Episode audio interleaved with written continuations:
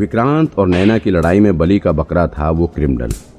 जब भी नैना विक्रांत पर वार करती या विक्रांत नैना पर वार करता, कहीं ना कहीं से चोट उस क्रिमिनल को लगती। कई सारे थप्पड़ खाने के बाद और कई सारे घूसे खाने के बाद वो बेचारा असहाय होकर ज़मीन पर ही गिर पड़ा। नैना उसे पकड़ने के लिए यहाँ अकेली नहीं आई हुई थी, बल्कि उसकी सारी टीम भी यहाँ पहुँची हुई थी।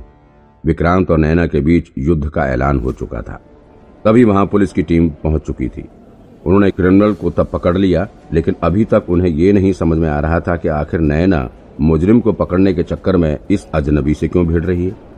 इस वक्त नैना और विक्रांत एक दूसरे को लाल आँखों से घूर रहे थे। तभी नैना ने विक्रांत के करीब जाकर उसके पेट पर एक जोरदार लात मारी। विक्रांत थोड़ी दूरी पर जाकर ज़मीन पर धड़ाम हो गया, लेकिन फिर बड़ी फुर्ती से उठते हुए नैना पर टूट पड़ा। उठते ही उसने नैना के गालों पर जोरदार तमाचा रख दिया, जिससे लड़खड़ाते हुए नैना ज़मीन पर गिर पड़ी। अब वहाँ पहुँची पुलिस टीम को एहसास हुआ कि ये दोनों मुजरिम की वजह से नहीं, बल्कि अपनी खुद की लड़ाई लड़ रहे हैं। तब उन्होंने जाकर नैना को पकड़कर रोकने की कोशिश की। फिर भी नैना मानो उसकी गिरफ्त से छूटकर विक्रांत को खा जाने के लिए आतुर हो रही थी।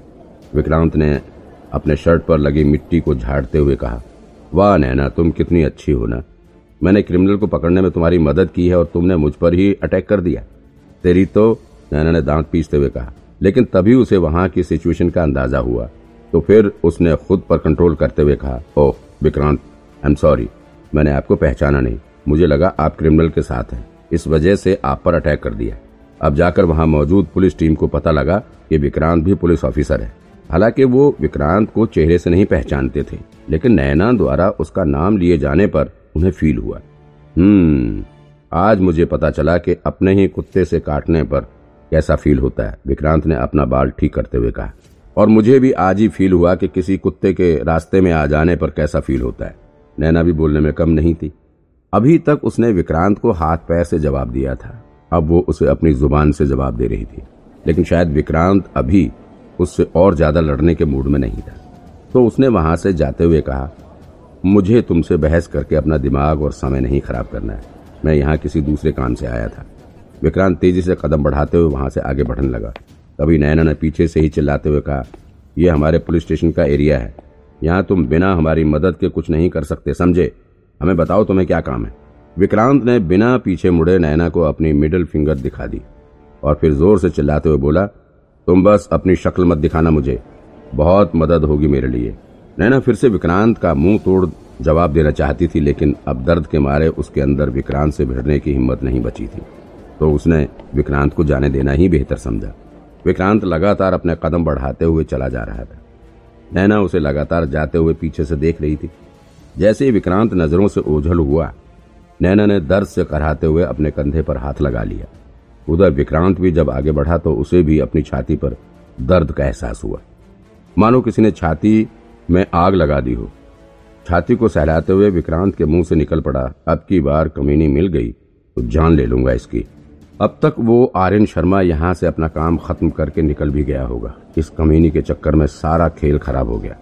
विक्रांत मन ही मन नैना को गाली देते हुए अपने कदम बढ़ाए जा रहा था। थोड़ी दूर चलने के बाद अचानक से उसे अदृश्य शक्ति की फिर से याद आ गई। अब उसे एहसास हुआ कि पानी का मतलब जिस औरत से था, वो कोई और नहीं बल्कि नैना थी। छी यार, मेरा दिन भी आज कितना खराब है। विक्रांत अभी यही सोचता हुआ आगे बढ़ ही रहा था कि अचानक से उसका हाथ अपनी पॉकेट में चला गया और उसके हाथ में एक वॉलेट आ गया। हाथ में वॉलेट आते ही विक्रांत को याद आया कि जब उस भागते हुए क्रिमिनल को टांग फंसाकर विक्रांत ने ज़मीन पर गिराया था तो उसकी जेब से उसका बटुआ बाहर गिर गया था। और फिर जब विक्रांत नैना से भिड़ रहा था, तभी ज़मीन पर गिरने पर अचानक से उसका हाथ उस बटुए पर पड़ गया था। फिर आदत के अनुसार विक्रांत ने वो बटुआ उठाकर अपनी जेब में रख लिया था। विक्रांत ने अब वो बटुआ अपनी जेब से निकाला और उसे ध्यान से देखने लग गया। ये पर्स काफ़ी महँगा मालूम होता था। प्योर लेदर का ब्रांडेड पर्स था ये। उसमें कुछ हज़ार, दो हज़ार रुपए के साथ काफ़ी सारे कागज़ भी पड़े हुए थे। अधिकतर कागज़ सामान खरीदने की रसीद थी और कुछ लोगों के विजिटिंग कार्ड भी पड़े हुए थे। विक्रांत ने फटाफट बटुए में रखा सामान निकालकर बाहर फेंकना शुरू कर दिया। उसे यह बटुआ पसंद आ चुका था। अब वो इसे खुद को गिफ्ट करने जा रहा था। बटुए में रखे पैसे को तो उसने तुरंत ही अपने पर्स में ट्रांसफ़र कर दिया। बाकी रखे कागज़ पर एक एक नज़र डालते हुए पर्स को खाली किए जा रहा था। पर्स में बहुत सारे पुराने टिकट और रफ एस्टीमेट की पर्ची भी पड़ी हुई थी। उसमें एक फ़ोटो का स्लॉट भी था, जिसमें एक आदमी की फ़ोटो लगी हुई थी। विक्रांत ने सावधानी से फ़ोटो को बाहर खींचने की कोशिश की, लेकिन ये बाहर नहीं आ रहा था। फिर उसने थोड़ा सा ताकत लगाते हुए फ़ोटो को बाहर खींचने की कोशिश की। ताकत लगाने की वजह से फ़ोटो तो बाहर आ गया। साथ ही वो पूरा का पूरा स्लॉट भी पर्स से अलग हो गया। जब स्लॉट ही अलग हो गया तो विक्रांत ने सोचा कि इसे फेंक ही देता हूँ। उसने ज़मीन पर ही फ़ोटो के स्लॉट को फेंक दिया। लेकिन जब वो फ़ोटो स्लॉट नीचे ज़मीन की ओर गिरा तो उसमें से सिर्फ़ एक नहीं, बल्कि दो फ़ोटो नज़र आई। विक्रांत को पूरी उम्मीद थी कि ये दूसरी फ़ोटो भी उसी आदमी की होगी, लेकिन फिर भी उत्सुकतावश उसने नीचे झुककर ज़मीन से वो फ़ोटो उठा लिया। दरअसल दूसरी फ़ोटो किसी औरत की थी। विक्रांत ने बड़े ध्यान से फ़ोटो पर नज़र डाली। उससे ये औरत कुछ जानी पहचानी सी लग रही थी। ओ शिट चिट ये क्या था? विक्रांत ने उस फ़ोटो वाली महिला को पहचान लिया। ये तो अनीता थी। अनीता सावरकर, रमेश सावरकर की पत्नी। अनीता का फ़ोटो देखकर विक्रांत के मन में क्या विचार आए? ये सब जानने के लिए सुनते रहिए मेरी इस कहानी को।